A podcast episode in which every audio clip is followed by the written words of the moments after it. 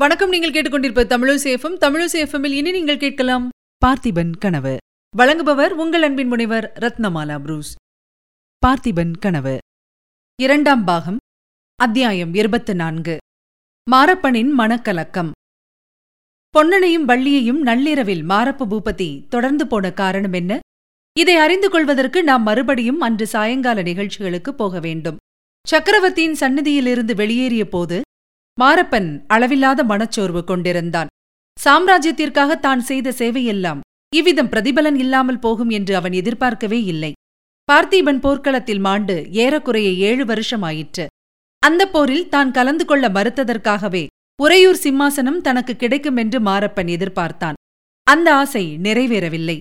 அதனால் அதிருப்தியோ வெறுப்போ கொண்டதாக அவன் காட்டிக்கொள்ளவில்லை பல்லவ சாம்ராஜ்யத்தில் அவனுடைய பக்தி குன்றியதாகவும் தெரியப்படுத்தவில்லை.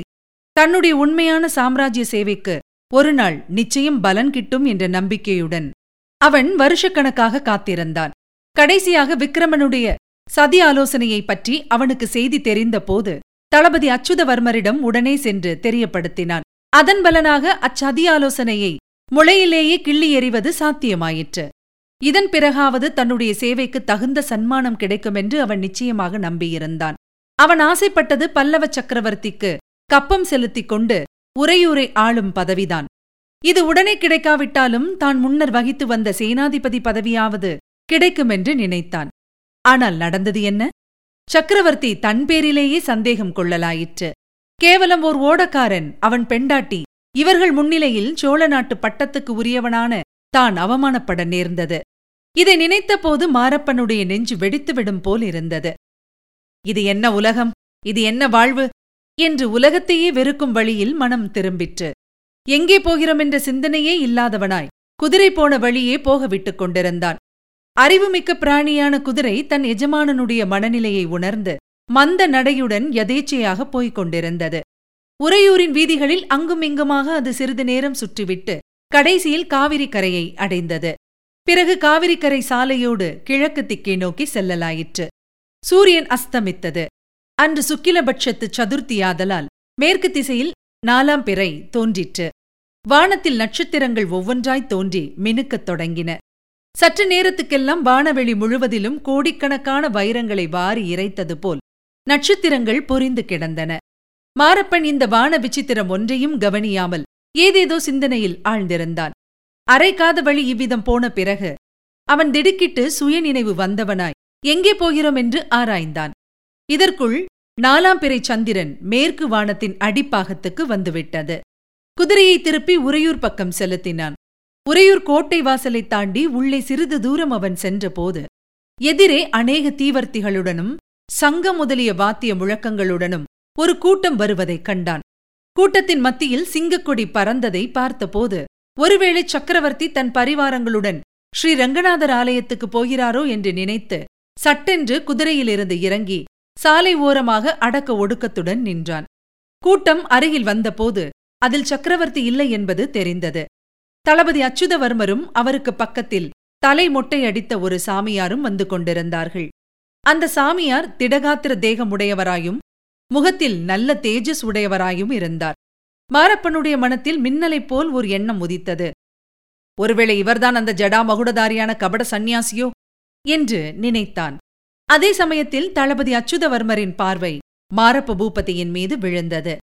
அவர் பூபதியை சமிக்ஞையினால் அருகில் அழைத்து பக்கத்தில் இருந்த சிறு தொண்டரை நோக்கி அடிகளே இவன் யார் தெரிகிறதா? பார்த்திப மகாராஜாவின் சகோதரன் மாரப்ப பூபதி என்றார். சிறு தொண்டர் மாரப்பனை ஏற இறங்க பார்த்த வண்ணம் அப்படியா? வெகு காலத்துக்கு முன்னால் மகேந்திர சக்கரவர்த்தியின் காலத்தில் இவனை பார்த்திருக்கிறேன். இப்போது அடையாளம் தெரியவில்லை என்றார். விக்ரமனுடைய சதி ஆலோசனையை கண்டுபிடித்து சொன்னது பூபதிதான். ஆனாலும் சக்கரவர்த்திக்கு ஏனோ இவன் பேரில் தயவு பிறக்கவில்லை என்றார் அச்சுதவர்மர். சிறு தொண்டர் இதற்கு ஒன்றும் சொல்லாமல் மறுபடியும் ஒரு தடவை மாரப்பனை ஏற இறங்க பார்த்துவிட்டு மேலே போகத் தொடங்கினார். அவர்கள் இருவரும் அப்பால் சென்றதும் சேடிகள் சூழ்ந்த பல்லக்கு பின்னால் வருவதை பார்த்து சக்கரவர்த்தியின் திருமகளாயிருக்கலாம் என்று மாரப்பன் ஊகித்துக் கொண்டு அவசரமாய் விலகிச் செல்லத் தொடங்கினான். ஆனால் என்ன ஆச்சரியம்? அதே இடத்தில் பல்லக்கு நின்றது. பூபதி என்று மதுரமான பெண் குரலில் அழைப்பது கேட்டது. மாரப்பன் திரும்பி பார்த்தபோது பல்லக்கில் பூரண சந்திரனை ஒத்த முககாந்தியுடைய குந்தவி தேவியும் அவள் அருகே சிவபக்தியே உருவம் கொண்டது போன்ற மூதாட்டி ஒருவரும் இருக்கக் கண்டான். குந்தவி தேவிதான் தன்னை அழைக்கிறாள் என்று அறிந்ததும் மாரப்பனுடைய உள்ளத்தில் வியப்பும் மகிழ்ச்சியும் சேர்ந்தாற்போல் பொங்கின. ஒரு பக்கம் சங்கோஜம் பிடுங்கி தின்றது. பல்லக்கின் அருகில் சென்று குந்தவியை பார்க்க விரும்பினானாயினும் கூச்சத்தினால் நிமிர்ந்து பார்க்க முடியாதவனாய் தரையை பார்த்து கொண்டு நின்றான். பூபதி இன்று என் தந்தை உன்னிடம் ரொம்ப கடுமையாயிருந்து விட்டார். அதற்காக நீ வருத்தப்பட வேண்டாம். உன் பேச்சில் எனக்கு நம்பிக்கை இருக்கிறது. எப்படியாவது அந்த போலி வேஷதாரி சிவனடியாரை மட்டும் நீ கண்டுபிடித்து விடு. அப்புறம் உன்னுடைய கட்சியில் நான் இருப்பேன் என்று குந்தவி தேவி அனுதாபம் நிறைந்த குரலில் கூறியபோது மாரப்பனுக்கு ஏற்பட்ட மனக்கிளர்ச்சியை வர்ணிக்க தரமென்று அதல பாதாளத்திலிருந்து ஒரே அடியாக சொர்க்கத்துக்கு வந்துவிட்டதாகவே அவனுக்கு தோன்றியது. சிறிது தலை நிமிர்ந்து அம்மணி தங்களுடைய சித்தம் என்னுடைய பாக்கியம். அந்த போலி சிவனடியாரை கண்டுபிடிக்காமல் இனிமேல் நான் ஊனுறக்கம் கொள்ள மாட்டேன் என்றான். சந்தோஷம். கண்டுபிடித்ததும் எனக்கு உடனே தெரியப்படுத்து என்று சொல்லிவிட்டு குந்தவி தேவி பல்லக்கை மேலே செல்லும்படி கட்டளையிட்டாள். பல்லக்கும் பரிவாரங்களும் போன பிறகு மாரப்பன் சிறிது நேரம் ஸ்தம்பித்து நின்றான். தான் இப்போது கண்டதும் கேட்டதும் கனவல்ல என்று நிச்சயம் செய்து கொண்ட பின் பக்கத்தில் வந்து நின்ற புறவியின் மீது மறுபடியும் ஏறிக்கொண்டான் அச்சுதவர்மருடன் சென்ற மொட்டைச்சாமியாரின் நினைவு வந்தது. வாதாபி போரில் வென்ற தளபதி பரஞ்சோதியைப் பற்றியும் மாரப்பன் கேள்விப்பட்டதுண்டு. அந்நாளில் அவர் பார்த்திப மகாராஜாவுக்கு மிகவும் வேண்டியவர் என்றும் கேட்டிருந்தான். எனவே அவர்தான் அவ்வப்போது ஜடாமகுட வேஷம் பூண்ட சிவனடியாராய் தோன்றி நடித்து வந்தாரோ என்னவோ? ஏன் இருக்கக்கூடாது? இதன் உண்மையை எப்படியாவது கண்டுபிடித்தாக வேண்டும். ஆனால் எப்படி? பொன்னனையும் வள்ளியையும் சிநேகம் செய்து கொண்டு அவர்கள் மூலமாகத்தான் இதை நிறைவேற்ற வேண்டும். உடனே மாரப்ப பூபதிக்கு ஒரு விஷயம் ஞாபகம் வந்தது. தான் அன்று தோணித்துறைக்குப் போகும் காவிரிக்கரை சாலையில் வெகு தூரம் போய்விட்டு திரும்பியிருந்தும் போகும்போதோ வரும்போதோ பொன்னனையும் வள்ளியையும் சந்திக்கவில்லை. ஆகவே அவர்கள் இன்றிரவு உறையூரில்தான் இருப்பார்கள். எங்கே தங்கியிருப்பார்கள்? வள்ளியின் பாட்டன் வீட்டில் ஒருவேளை இருக்கலாம் அல்லவா? உடனே மாரப்பன் விரைவாக குதிரையை விட்டுக்கொண்டு சென்று தன் மாளிகையை அடைந்தான். வாசலில் நின்ற ஏவலாளர்களிடம் குதிரையை கொடுத்துவிட்டு அங்கிருந்து கால்நடையாக கிளம்பினான். இரவு சாப்பாட்டைப் பற்றிய நினைவே அவனுக்கு இல்லை. பசி தாகமெல்லாம் மறந்து போய்விட்டது. பொன்னனையும் வள்ளியையும் இன்றிரவு சந்திக்க வேண்டுமென்னும் ஆவலினால் உறையூர் கம்மாளத் தெருவை நோக்கி நடக்கலுற்றான். அப்போது அஸ்தமித்து ஒரு ஜாமத்துக்கு மேல் இருக்கும். உறையூரின் வீதிகளில் ஜனங்களின் நடமாட்டம் பெரிதும் குறைந்திருந்தது. சந்தடி அநேகமாக அடங்கிவிட்டது. ஆலயங்களுக்கு போய்விட்டு திரும்புவோர் தெருக்கூத்து பார்க்க செல்வோர் ராப்பிச்சைக்காரராகியவர்கள் அங்கொருவரும் இங்கொருவருமாய் காணப்பட்டனர். எங்கேயோ வெகு தூரத்தில் அகோ வாரும் பிள்ளாய் அரிச்சந்திர மகாராஜனே என்று விஸ்வாமித்திர முனிவர் அலறிக் கொண்டிருந்தார். மாரப்பெண் வீதிகளின் ஓரமாக தன்னை யாரும் கவனிக்காதபடி நடந்து விரைந்து போய்க் கொண்டிருந்தான். அவன் கம்மாளத் தெருவை நெருங்கிய போது திடீரென்று பேய் பிசாசைக் கண்டவன் போல் ஒரு கணம் திகைத்து நின்று விட்டான். ஏனென்றால் கம்மாளத் தெரு திரும்பும் முனையில் அப்போதுதான் அணைந்து கொண்டிருந்த அகல் விளக்கின் வெளிச்சத்தில் அவன் ஓர் உருவத்தைக் கண்டான். அது அவனுடைய உள்ளத்தில் நிலை பெற்றிருந்த சிவனடியாரின் உருவம்தான். அந்த உருவத்தை அவன் பார்த்த அதே சமயத்தில் விளக்கு அணைந்து போய்விட்டது. திகைத்து நின்ற மாரப்ப பூபதி மறுகணம் அந்த உருவம் நின்ற இடத்தை நோக்கி விரைந்து ஓடினான். ஆஹா! அந்த பொல்லாத வஞ்சக வேஷதாரியை அன்றிரவு கையும் மெய்யுமாய் பிடித்துக் கொண்டு போய் சக்கரவர்த்தி திருமகளின் முன்னால் நிறுத்தினால் எவ்வளவு நன்றாயிருக்கும்? அந்த ஆவலுடனே அவன் ஓடினான். ஆனால் விளக்குத் தூணின் அருகில் சென்று பார்த்தபோது அங்கு ஒருவரையும் காணவில்லை. அந்த இடத்திலிருந்த நான்கு திசையிலும் நாலு வீதிகள் போய்க் கொண்டிருந்தன. அவற்றுள் எந்த வீதி வழியாக சிவனடியார் போயிருக்கக்கூடும் என்று தீர்மானிக்க முடியவில்லை. மாரப்ப பூபதியின் உள்ளத்தில் சட்டென்று ஒரு யோசனை உதித்தது.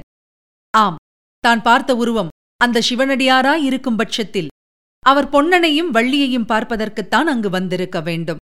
வீரபத்ர ஆச்சாரியின் வீட்டுக்குத்தான் போயிருப்பார். இன்னும் என்ன சதி ஆலோசனைக்காக அவர்கள் அங்கே கூடுகிறார்களோ என்னவோ தெரியவில்லை. நரசிம்மவர்ம சக்கரவர்த்தி உறையூருக்கு வந்திருக்கும் சமயத்தில் இந்த சதி ஆலோசனை நடக்கிறது.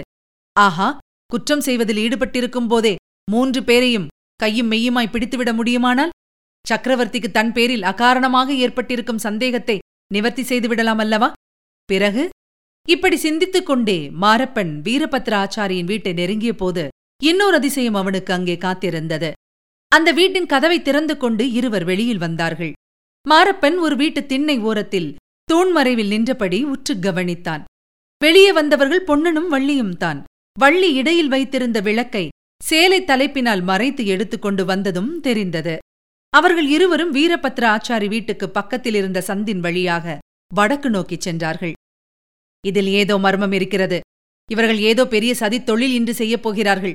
இதில் அந்த சிவனடியாரும் சேர்ந்திருக்கிறார். அவர் முன்னால் போயிருக்கும் இடத்துக்கு இவர்கள் பின்தொடர்ந்து போகிறார்கள் என்று மாரப்பன் தீர்மானித்துக் கொண்டான். சொல்ல முடியாத பரபரப்பும் உற்சாகமும் அவனை ஒரு புது மனிதனாக செய்துவிட்டன. பொன்னனும் வள்ளியும் போன வழியே அவர்கள் கண்ணுக்கு மறையாத தூரத்தில் மாரப்பெண் சிறிதும் ஓசை கேட்காதபடி நடந்து போனான். அந்த சந்து வழியாக பொன்னனும் வள்ளியும் சென்று காவிரி கரையை அடைந்தார்கள். அங்கே ஒரு மரத்தின் பேரில் கட்டி போட்டிருந்த படகில் வள்ளி ஏறி உட்கார்ந்து கொண்டாள். கூடையை படகின் அடியில் வைத்து பத்திரமாய் மூடிக்கொண்டாள். சென்ற அத்தியாயத்தில் நாம் பார்த்தபடியே பொன்னன் படகை இழுத்து கொண்டு போய் அரண்மனை தோட்டத்தின் மதிலை அடைந்ததும் படகை அங்கேயே கட்டி போட்டுவிட்டு வள்ளியையும் அழைத்து கொண்டு தோட்டத்துக்குள்ளே பிரவேசித்தான். அந்த தோட்டம் பார்த்திப மகாராஜா வாழ்ந்த பழைய சோழ வம்சத்து அரண்மனை தோட்டம் என்பதை மாரப்பன் அறிந்திருந்தான். அந்த அரண்மனையில் அச்சமயம் யாருமில்லை. அது சக்கரவர்த்தியின் கட்டளையினால் பூட்டிக் கிடந்தது என்பதும் அவனுக்கு தெரிந்ததுதான். ஆகவே பொன்னனும் வள்ளியும் அந்த அரண்மனைக்குள் கொல்லைப்புறத்தின் வழியாக நுழைவது ஏதோ கெட்ட காரியத்திற்காகத்தான் என்றும் அநேகமாக அந்த அரண்மனைக்குள் அச்சமயம் சிவனடியார் இருக்கலாம் என்றும் மாரப்ப பூபதி ஊகித்தான். இன்னும் ஒரு பயங்கரமான விபரீதமான சந்தேகம் அச்சமயம் அவனுடைய உள்ளத்தில் உதித்தது. பார்த்திப மகாராஜா போர்க்களத்தில் இறந்த செய்தியே ஒரு சமயம் பொய்யாயிருக்குமோ? அவர் போர்க்களத்திலிருந்து தப்பி ஓடி பிறகு இப்படி சிவனடியார் வேஷத்தில் வந்து விபரீதமான காரியங்களையெல்லாம் செய்து வருகிறாரோ என்று நினைத்தான். எப்படியிருந்தாலும் இன்று இரவு எல்லா மர்மங்களும் வெளியாகிவிடப் போகின்றன. இந்த நம்பிக்கையுடன் அவன் மதிர்கதவின் வெளிப்புற நாதாங்கியை போட்டுவிட்டு பொன்னன் திரும்பி வருவதற்குள் தன்னுடைய ஆட்களை உதவிக்கு அழைத்துக் கொண்டு அங்கே வந்து விடுவது என்ற தீர்மானத்துடன் விரைந்து சென்றான். இதுவரை நீங்கள் கேட்டது அமரர் கல்கையின் பார்த்திபன் கனவு. வழங்கியவர் உங்கள் அன்பின் முனைவர் ரத்னமாலா புரூஸ். மீண்டும் அடுத்த அத்தியாயத்தில் சந்திக்கலாம். இணைந்திருங்கள் மகிழ்ந்திருங்கள். இது உங்கள் தமிழோசி எஃப்எம் இது எட்டு திக்கும் எதிரொலை கட்டம்.